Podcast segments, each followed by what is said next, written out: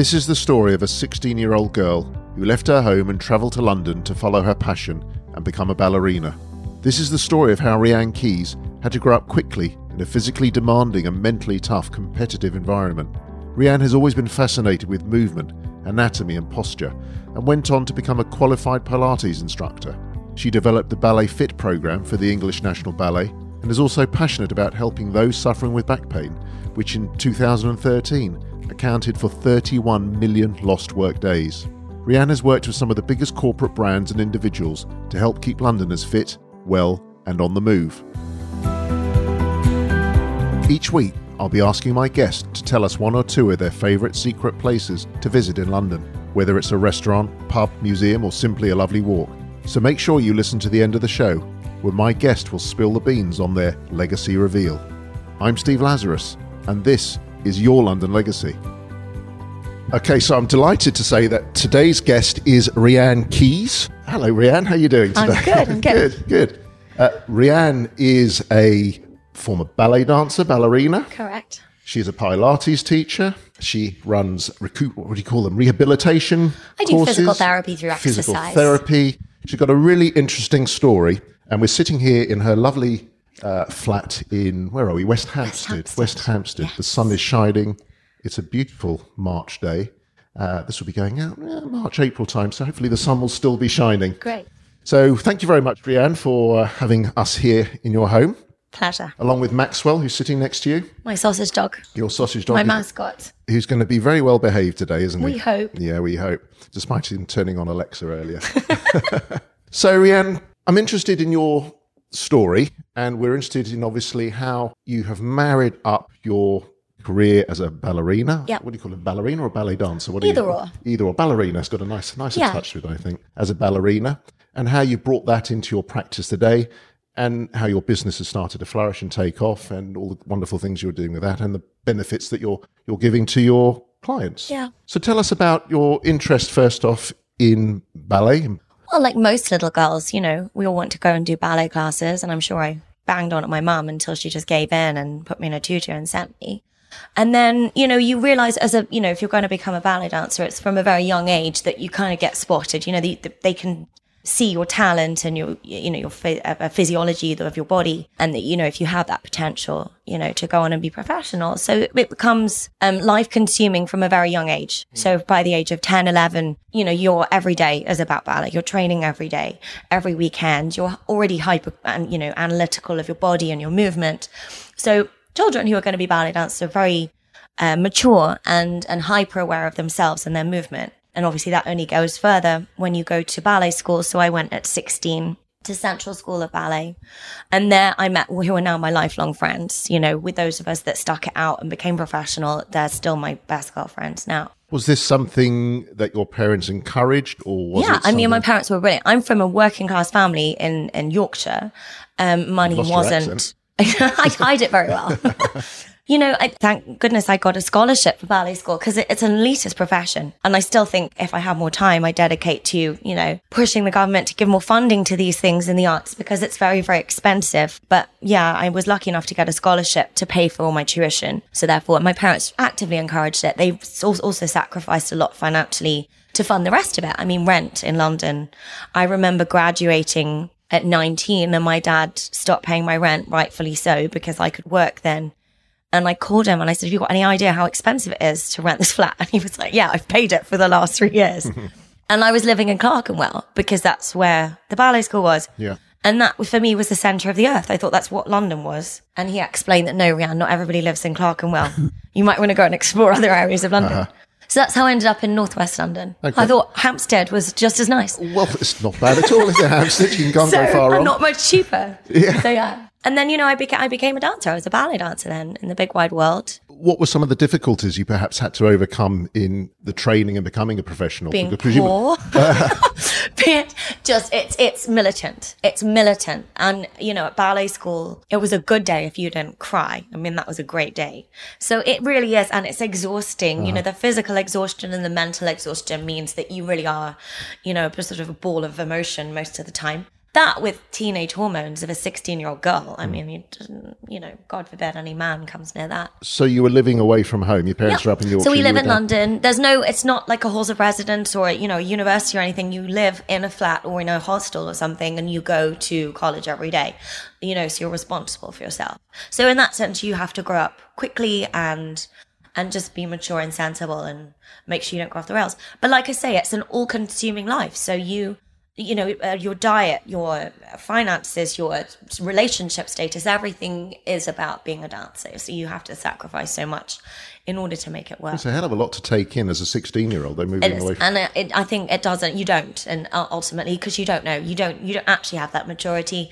It's only much later on, and looking back, you know, you could look at how maybe you could have done it better. But at the time, you know, we did what we could. We had enough-ish support around us uh, within the college. Like I say, it's not a boarding school, so there's no real pastoral care. There was, you know, on and off if we wanted, like a psychologist or a nutritionist, but they're not there to look after you. They're there if you if you request them, they would be there. So, what was the threshold? I mean, what was the point at which you or your parents understood that you thought, I've got the skills, I've got the ability and the physique, you know, the determination to, to make a I don't know. I've never really asked them that. I think in my dad's head, hopefully never, because he was paying for private school, and I think he thought this is my dead body. Is she going to be a ballerina?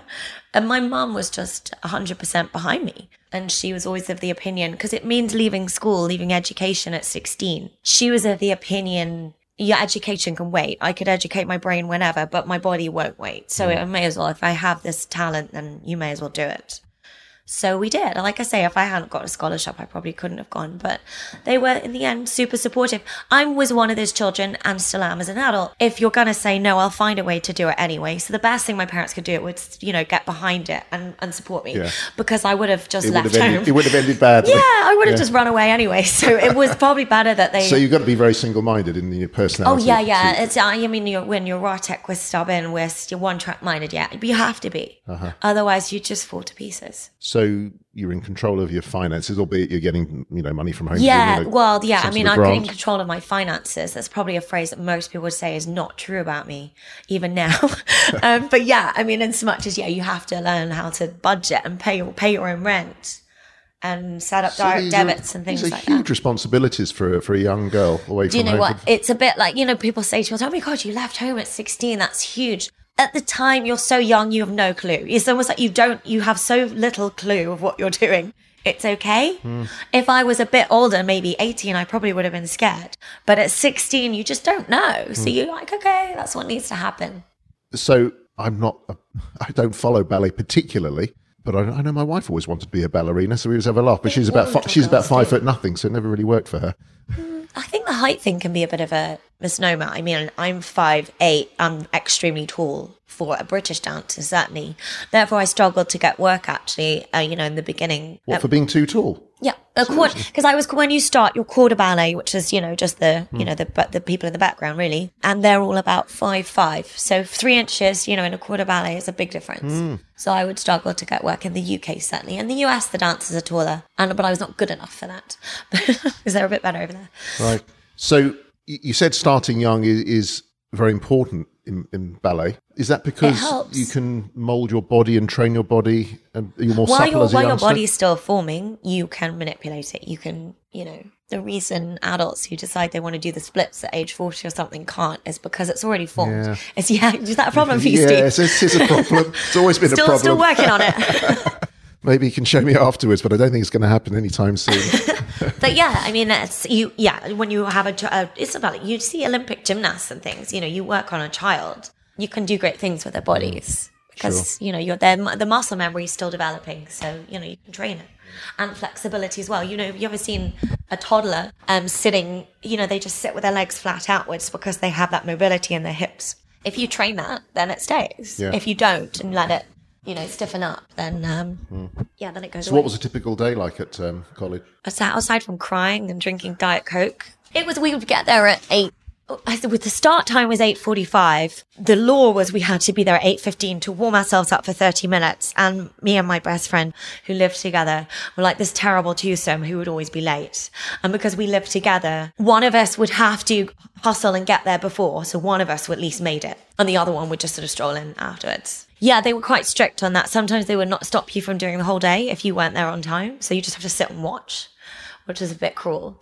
Uh, so 8.15 warm up, 8.45 ballet class every morning for an hour and a half. That's just, you know, tr- your training, your daily medicine, you know, to keep you on your legs and keep you strong and get you stronger. And then you did all kinds of other things. We had contemporary classes, pas de deux, or where you learn to dance with a boy, uh, repertory classes, so you're learning, you know, solos and, and uh, group pieces from ballets, jazz. Uh, they tried to make us sing. Again, Therese, my, my best friend and flatmate, and I were the worst at singing. Why would you have to sing? Was that for rhythm? In case, in case the ballet thing fell apart and you ended up in the West End, I don't know. Right. When that didn't, wasn't Okay, a thing for of the and I. So we just, yeah, we were terrible singers. And yeah, there's a reason I don't Uh-huh. sing. but a typical day in terms of hours and the amount of Oh, physical work you did. finishing it could be anything earlier six. Um, if there was a performance coming up, or like when we went on tour in our third year, you'd just be kept there until somebody said you can go. Hmm. I mean, it could be as late as half eight, nine ish.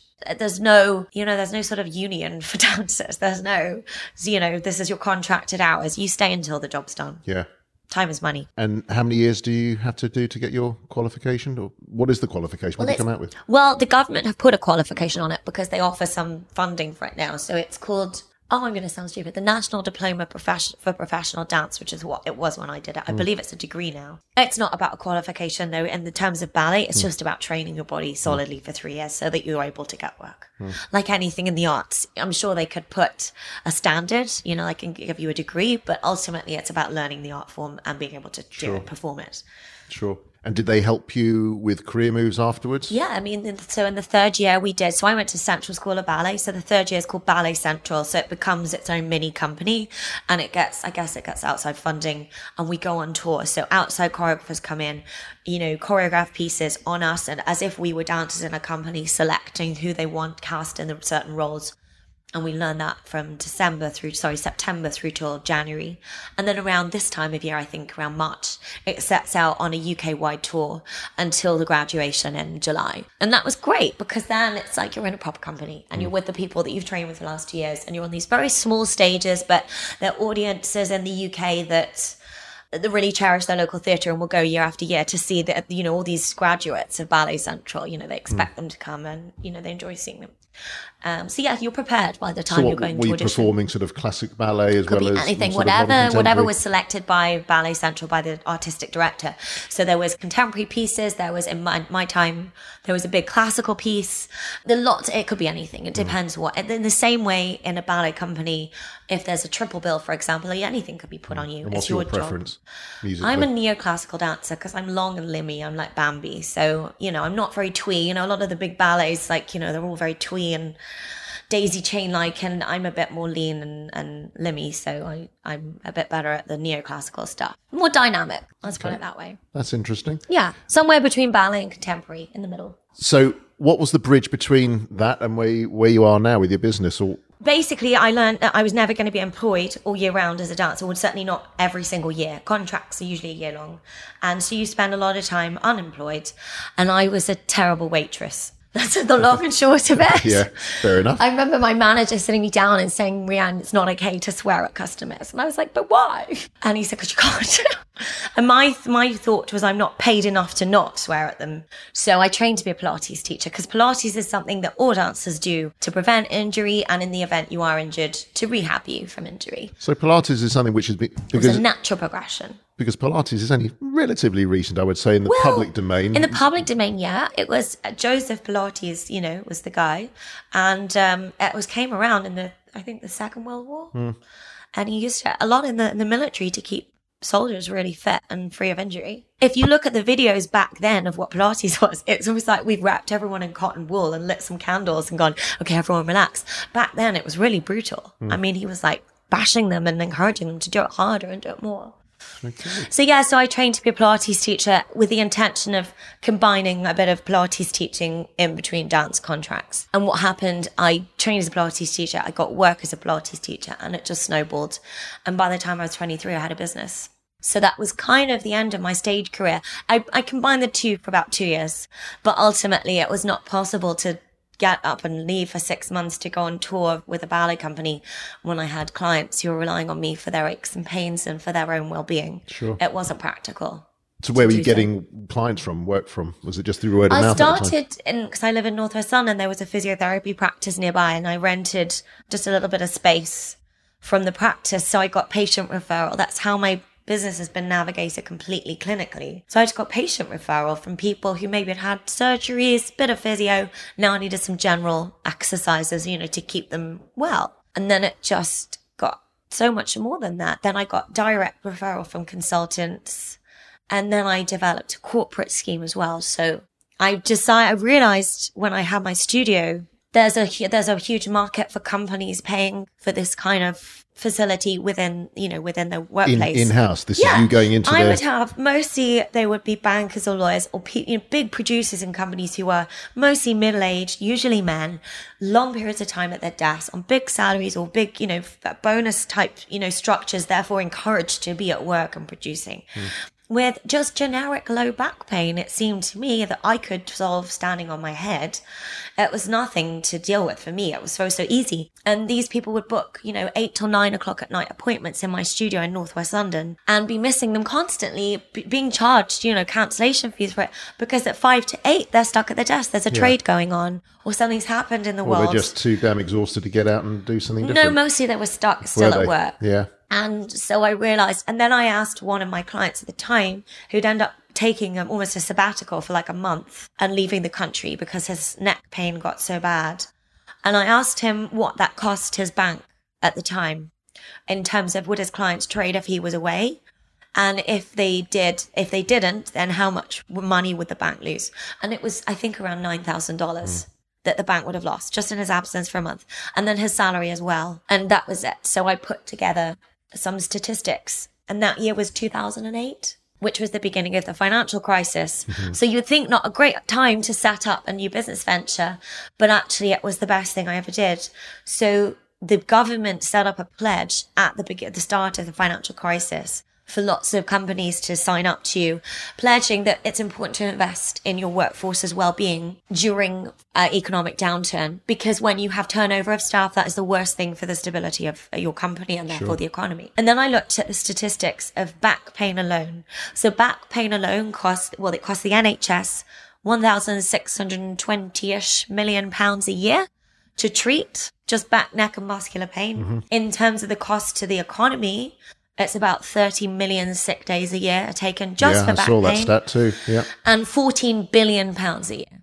Now that was enough for me to get together a business plan and go to every company and be like, why, why aren't you paying me? Yeah. I mean, 31 million sick days, work sick days off Yeah, a year is and just astronomical. 14 billion pounds. And that was 2008. So we're now 10 years on. So there was all the evidence was there. And, um, this wonderful lady, uh, called Dara, who is the HR director of a company called Telereal Trillium, which is a commercial property company. She is now my business mentor, actually. But back then she was the director of HR and she helped me mold a business model that I could implement in her company, but also would be translatable to other companies. And we were careful to market it within the workforce as a back care scheme, not Pilates or well-being or alternative. We didn't want to terrorize, you know, senior male executives mm-hmm. who thought doing Pilates in the lunch hour was going to be a bit, you know, silly and um and it worked. So these guys are like they were mostly men because those are mostly the people that you know were my demographic in terms of pain but there were women as well. And we didn't get one person with any anything other than a positive change. And we limited them to six sessions um, that the company paid for. They had a choice to self pay afterwards if they wanted, which they didn't, but that's fine. And most of them, basically, we gave them self management strategies. So we could work with them at their desk if need be. If they needed to stay at the desk, they could stay at the desk. And we taught them if they had pain on the spot, how to stretch or move in a way that relieved the pain instantly or certainly for the rest of the day. And then we also gave them long term self management solutions in terms of strengthening what area of your body and these exercises to target strengthening certain areas to stop the pain from coming back. So you're working on a one-on-one setting or in a, in a group class? Yeah. So lots of companies now will have an in-house gym or in-house yoga, in-house Pilates, which is great if you're for the masses. You just want to keep your health. Mm-hmm. If you already have a pathology. So let's take a herniated disc in your spine, which is very common in desk-based jobs. Mm-hmm. Then you you can't go to a big old class. You you risk making it worse. So the long-term plan was that it should, in theory, bring down a company's indemnity insurance. That side, I'm actually not sure because this started 10 years ago. So I'm just trying to quantify the data now and make sure that my results with the clients that I work with are positive and that they are healthier, they are pain-free or as pain, more as pain-free as possible when I finished with them. And it's really great to get feedback as in they can, they come to me and say, I can pick up my son now. I, you know, stuff that I overlook completely. I'm just there because they need to sit at their desk. Yeah. And they go, but my three year old son, I couldn't pick him up for the last six months. And now I can.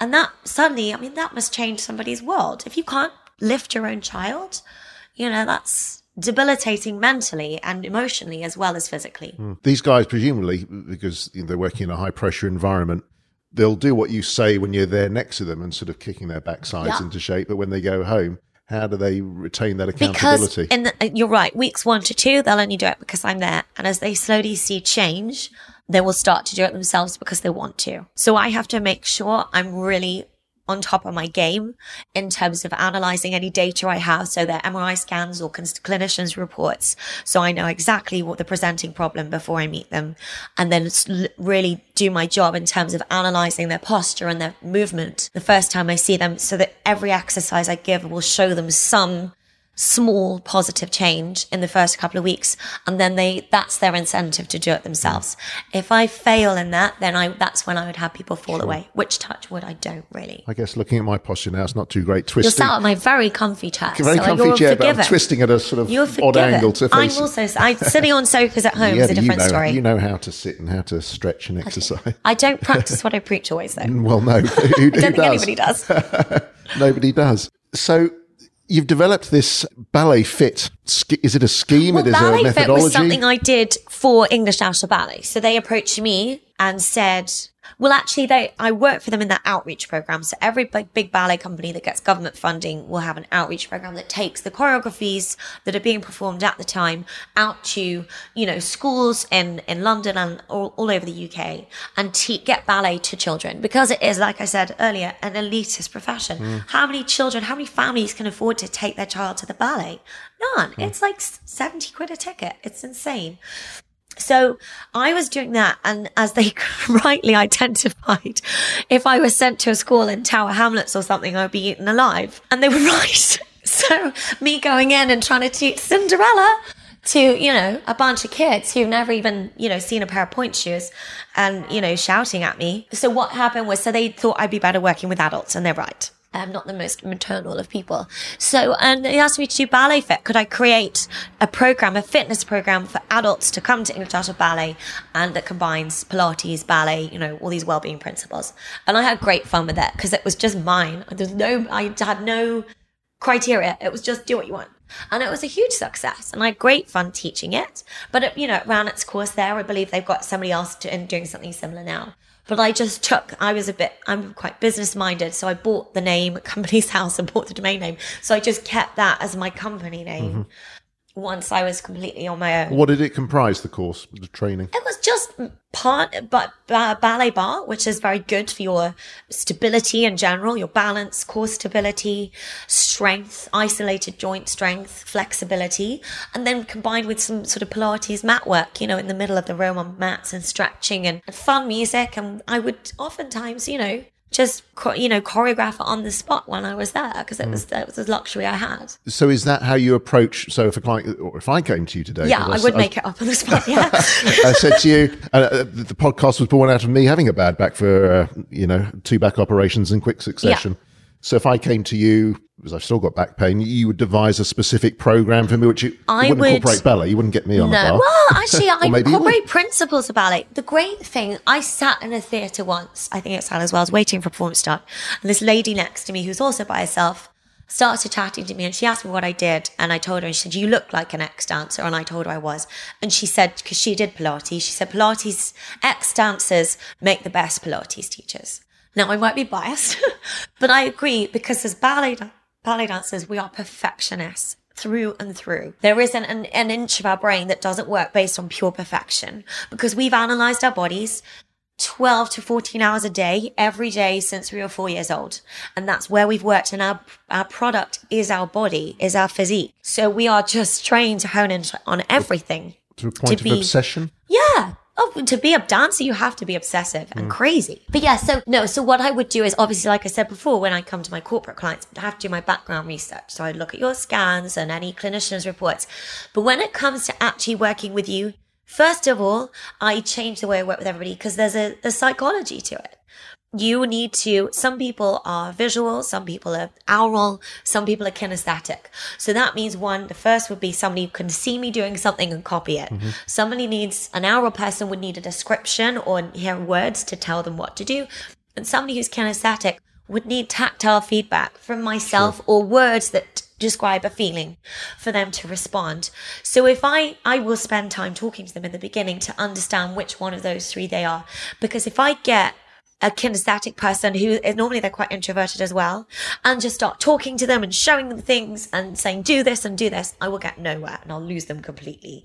So the first thing i have to do is understand the psychology of that person. Second of all which comes very close into that is chronic pain. So chronic pain being pain that's gone on for a long period of time if you're dealing with somebody who's on an eight year pain journey, they are done. I'm the millionth person that has been, you know, they've been referred to, and they're like, yeah, uh, you like everyone else who thought they could cure me. Yeah. You know, and they're just That, desperately that would be miserable. me, by the way. Yeah. And you know, you're desperately miserable. And then especially if you've had surgery and you come out of the surgery thinking, oh, this would be great. And 18 months later, you're still in agony. Because no surgeon explains that surgery is like really, really traumatic. Or that, and or that the first operation, well, he did actually explain the first operation could go wrong, and it did go wrong. Oh. I was that one in the 10,000 or million, millionth ah, Steve, person. if only you met me two years before. Yeah. But yeah, so no, but then once I start working with somebody, once I know that we trust each other and we're going to get on, because that's also very important, they have to trust me completely. If they don't, then it's not no point. And I have to like them as well. Some people I just don't like. Um, no, I'm kidding. But you know, then then I wing it. When I say wing it, I make it up on the spot as I go along because each session is different. I could plan everything, but then I wouldn't have any sleep because every hour I work I'd be now planning, so that wouldn't make any sense. And I don't get paid for that time either. But you know, sometimes it's good to be impulsive with the with what I do on each session because I had a lady the other day, I've been seeing her for years. She's one of my most longest standing and most loyal clients. And I went and she's really fit. She has constant problems with her thoracic spine, and that's normally what we focus on. And she had this banging headache. And I said, Would you want to cancel? And we'll do tomorrow. She this headache hadn't left for two days. It was one of those, you know, real game changing headaches. And so I spent the whole thing mobilizing her cervical spine. That's neck to any, you know, underachievers out there. And uh, sorry. So you know, and, and that must so my whole raison d'etre for that for that session was to get rid of this headache for her because she can't function. And I did. Well, it was better by the time you know we got to the end of the hour. I've yet to text her and see if she's okay. So just talk me through Pilates. What what is the what are the basic principles of Pilates? Because I Well- went I went once a few years back to Pilates class at our local gym, Oh, and ouch. I just couldn't get it at all. This is the thing. It's because it's so it's based on such precision. Yeah. you will struggle in group environments. There's no question. Um, so the basic principles are this about breathing. It's about control, precision. You basically you're working on your you're stabilizing your core muscles. So when people talk about the core, they think of their stomach, um, and they're not. They're not completely wrong, but your core is much more than that. It's any muscles that are not mover muscles. So, for example, if you take the the abdomen, the stomach, we think of our six pack as that. That must mean you have a good well, I'd like to think of my six pack, but yeah, yeah, the six yeah. pack that so many of us have. Yeah. Like when we're beach body ready. Hmm. That's not actually your core. That's a very superficial. It's a spinal flexor. It's a muscle that contracts and bends you forwards. Hence, if you just do loads of sit ups, you'll get a six pack. But it doesn't mean your core is strong. Your core is much deeper than that. It goes to the back of your abdomen, quite close to your spine, and it supports your pelvis and your spine. So that's why the core is so important when it comes to back care. The, I would include also your glute muscles, your butt in your core as well, just because it's a pelvic stabilizer.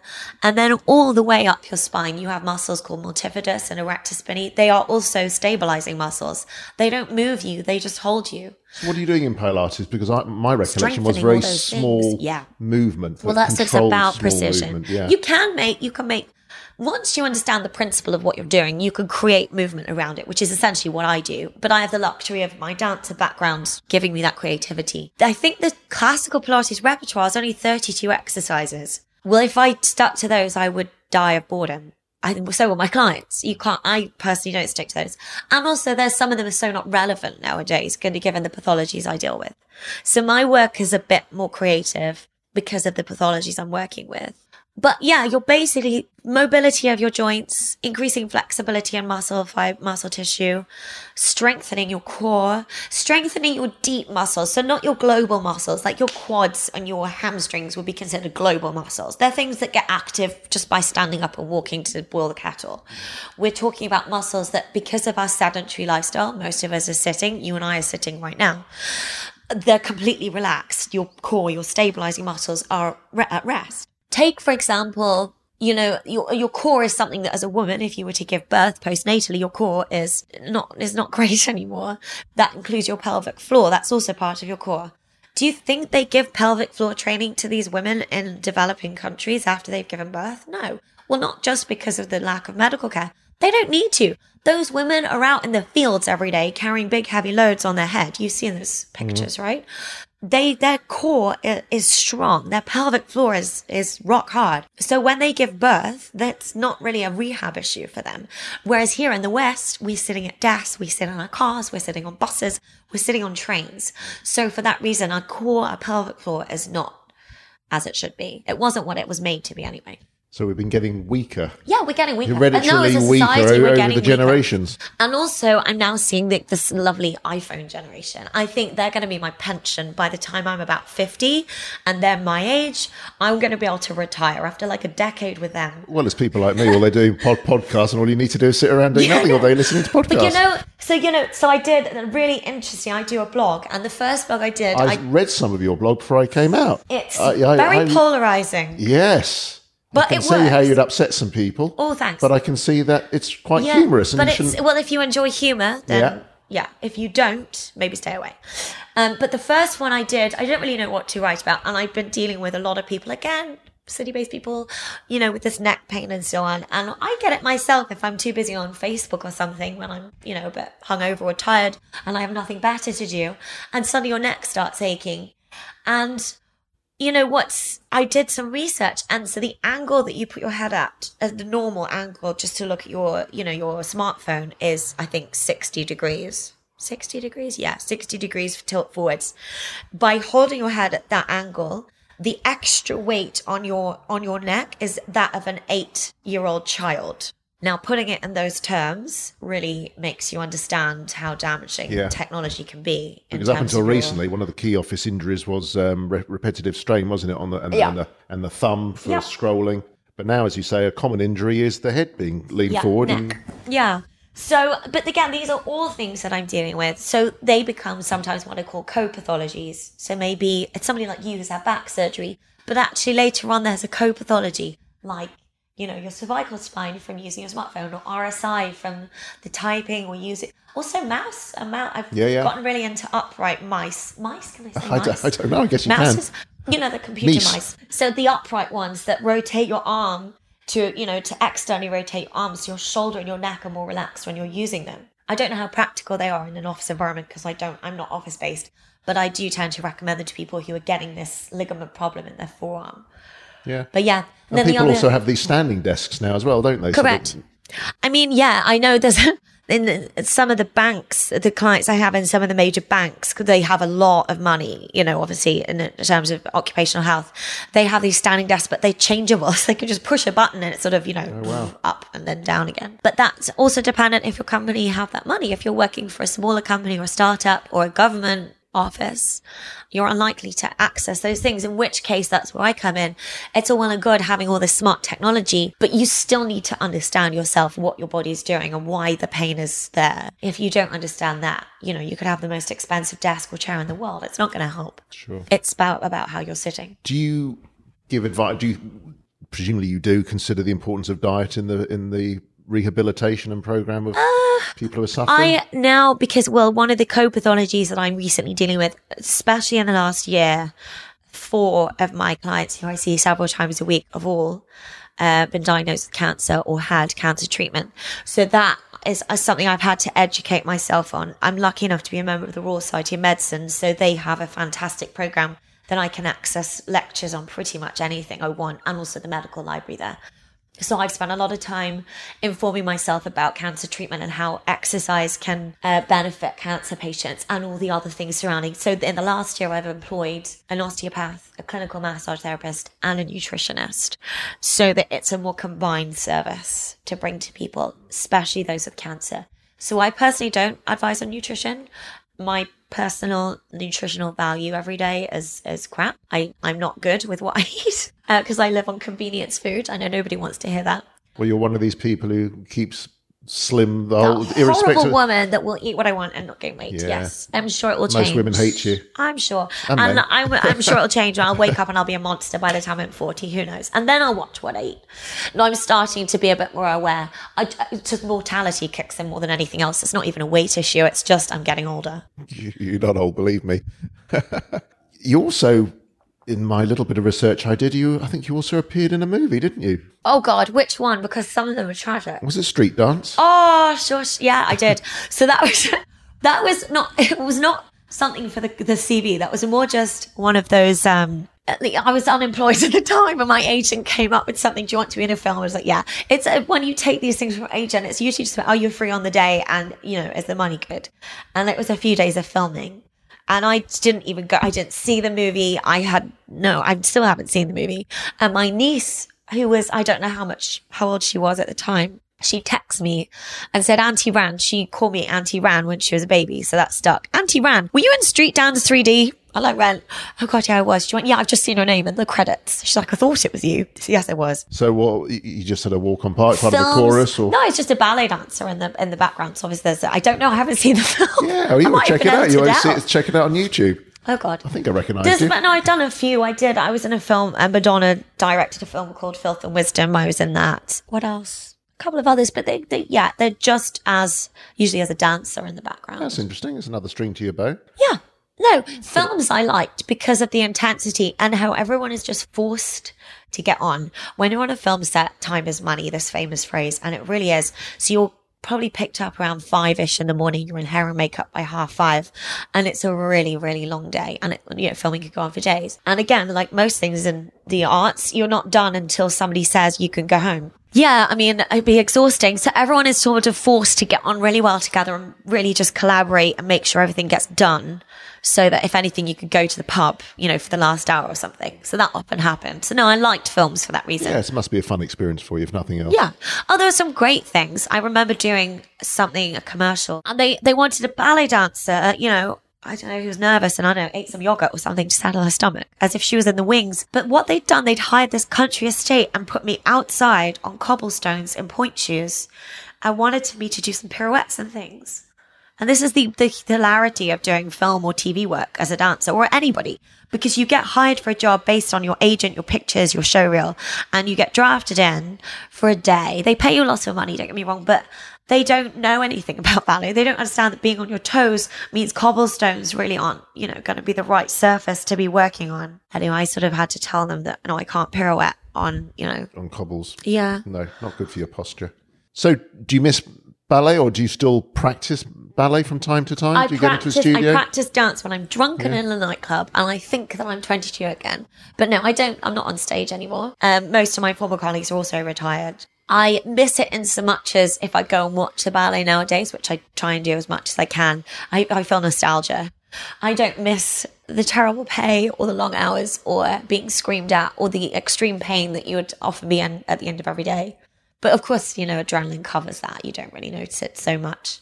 But I miss I think I just miss my younger self, maybe, because I'm 34 now. So watching that generation, you know, you know, start their careers, it's quite, it's nice Hmm. to watch. You kept in touch with your former college Yeah, friends? I was with three of them just two weeks ago. We met up after not seeing each other for years. And we went to a restaurant and ended up leaving our table and dancing around our table Yeah. to the music. And we got the whole restaurant up dancing. And have So, any yeah. of your friends or your colleagues from those days gone on to become well known? One of them's a choreographer. Uh, she's choreographing for, I think she does something for Northern Ballet Theatre and English National Ballet. Uh, her name is Morgan. The other girl, Therese, the one who I said I live with, she's got a ballet school for children. So yeah, everyone has gone on to do things that are somehow connected to the ballet world. Yeah. It's a very, it's a really hard profession to leave because, well, I guess for me, I was much younger. So it, it just, it was, and it was natural. I'd already found something else that took over. But for dancers who are maybe my age and ending their career now, it, because it's a bubble, it's a, a, your life in a bubble where you know nothing else. It's really hard to leave. I think like an athlete would be the same. You know, an Olympian would be the same. You, what, what do you do after? It's Yeah. like your whole routine, your reason for getting up every day is gone. Yeah. So what do you even do? What do you even have for breakfast? No, absolutely. In fact, I'm just finishing off the the uh, auto, a, a biography on Tiger Woods, and his whole wow. life was in this bubble. Yeah. Of, Has of he golf. retired now? Twenty. Sorry. Has he retired now? Or is he I, retired? I, no, he's he's still. I mean, he's come back more times than Frank Sinatra. I think you know he's come back and back and back, and he's had so many operations on you know his, his back, his knees, every part is is, is damaged. Oh, But really? he's got a fascinating story. Not not the nicest person you'd ever meet. I've you know, heard. but um, what an athlete. Yeah. You know, talk talk about obsessive. He's obsessive as You that as you be. guys. Yeah. you have to be. Yeah. You're not, you can't, it's just, it's just, like I say, it's an all consuming life. You have to be obsessed and want it. You have to want it as well. There's no such thing as like, oh, you know, you're pushed into it. I knew looking back, I got into it because I was good at it. That's another draw. I only like things I'm good at. So having so many teachers as a child tell me how good I was, that was what drew me. I think if I wasn't good, I wouldn't have had to drive to do it. I wouldn't have gone, oh, I want to be a dancer. It's having the praise that encourages you and makes you want to do it. Self esteem and dancing, I guess, also like any sort of form of activity that you're good at will will elevate your your self esteem and your mental health as well. I'm guessing. Can it can be both. If things are good, yeah, the adrenaline, the endorphins of being on stage, the training, the you know when you are working on a you know uh whatever choreography is going to be you know put into the repertory, you have about a six to eight week rehearsal period where you're just in the studio every single day, and that's pretty depressing. Your body's exhausted. You that's when you probably get injured. Your mental health takes a bit of a you know uh, a torpedo there. But then the stage bit is when you remember. But sadly, the stage bit is so much less than the rehearsals. It dep- it really depends. It's a it's a tough life. You have to have a strong tolerance in terms of mental health. Obviously, eating disorders are rife, depression, low self esteem, also because of the criticism. Nobody is criticizing criticizing you as a person, but it's hard to separate day in day out the criticism being personal because they're criticizing your body because that's your product. So that any criticism Criticize your body as opposed to the no, technique. because, no, your technique, your whatever you're doing in rehearsal, any constructive criticism is about your body, your what you're doing, your movement. Right. So it's very hard on a daily basis, on a recurrent basis, to separate that, to take it to take personally. it personally, Yeah. because it's your that's your product. If you're making something, or you're, I don't know, you're a journalist, or you write a piece, there's an element of you in that, anyways. But it's the word, the words that are being criticized. Whereas with us, it's us that's being criticized. So it's very hard to. Some days that just does just get you down, but it's part of the job. So, where do you see Ballet Fit going forward over the next year to five years? So, you, you've got plans for Oh, you sound like my business mentor. growth? Yeah. I want to now. I have almost entire. It's almost entirely patient referral, and now I've taken on all these other, you know, other employees who are providing, you know, complementary services to what I do. And now I've seen just year in year out such positive feedback from the clients that I have, and how what a difference has made to their lives. So the cancer patients, you know, the fact that I can. The other day, I had a lady. She just had mouth cancer, so she had a big it's oral surgery, having all her lymph nodes removed. So swelling is really common because you don't have lymph nodes to drain the lymph anymore.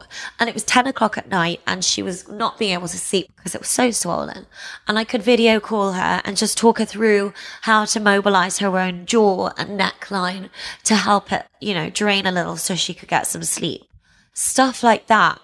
I can't quantify how good that makes people and how helpful it is for her. I just want to do more and more of that. Obviously, there's ways I have to monetize it and so on, but that's something just as a business plan that's boring for the podcast. That's nothing of interest. No, not at all. It's, it's far from boring because Um, I would think just getting as many people as possible to be aware that exercise in every way is good for you. There is no contraindication ever. There's contraindications within certain pathologies, certain exercises you shouldn't do, but there's never ever been any medical trial or any clinical research done that shows exercise in any way could be a negative impact on your life. It's entirely I guess positive. unless it's super repetitive and you're doing the same thing Yeah, over but that's what. I'm saying. If you just exercise in general is always a good thing. Yeah. I went to a, a seminar at the Royal Society of Medicine last year called Work and Cancer. So it's about keeping cancer patients at work while they have their treatment. Because funny enough, giving up work is a luxury most of us can't afford in the event we get diagnosed with cancer. So it's about how to help them stay at work, how to help the employees understand how to keep them at work. So things like sanitization is a huge thing because there are huge infection risks. They can't go to the movies or on trains or on planes. So how do you put them in the workplace and keep their job? And just, you know, the every single oncologist that spoke at the seminar, one of the best things they could advise their patients outside of obviously the actual treatment is exercise. Both both as prevention and cure. Obviously not cure as in curing cancer, but as a support for the cure. It's just I mean, I just want everybody to do as much as possible. And uh, my way of dealing with this, yes, it's bespoke. Yes, I charge people to go into their homes. But, you know, ultimately, I'd like to do something more maybe with the NHS, maybe when this whole Brexit thing's done with and we can decide where, what when the government going. decides it wants to do some work Yeah. other than yeah But I just want everybody to have access to this advice, this self-management strategy that means you can you can help yourself. You don't have to be reliant on surgeries or medications or massages or osteopaths or yes, all of those things collectively help. I'm not disputing any of the existing evidence for, you know, existing treatments, but exercise can do so much. Absolutely. So, Rhiann, we're at that time of the uh, the discussion where I'm going to ask you to tell all the listeners one or two places that you really love and recommend in London. It could be a place you go to eat, a restaurant, a pub, a walk, or something that you you, love, and you can let your hair down, perhaps, or relax. For the sole reason that I reconnected with three of my closest friends from ballet school there two weeks ago, um, a place called Quaglino's, which is down uh, near Piccadilly. And it's a live music venue and an amazing restaurant. And just the memory I have from just then with those three girls who are my lifelong friends. And we had this amazing food and more champagne than anyone should ever drink. And we danced like lunatics, like we were 16 again. So that has a really special memory. And I've been there a few times since. And it's just a great, fun place to go in Lovely. London. That's absolutely perfect. So that's Quaglino's in in central London. Uh, yeah, in Piccadilly. Yeah. So everyone, get yourself down to Quaglino's and Yes, enjoy yourself. Have a good boogie. definitely. Well, thank you very much for Thank you so uh, coming on the show. Uh, you, you've got a, a fascinating story. There can't be too many ballerinas turned, you know, Pilates instructors and health clinicians doing exactly what you're doing. So, I hope not.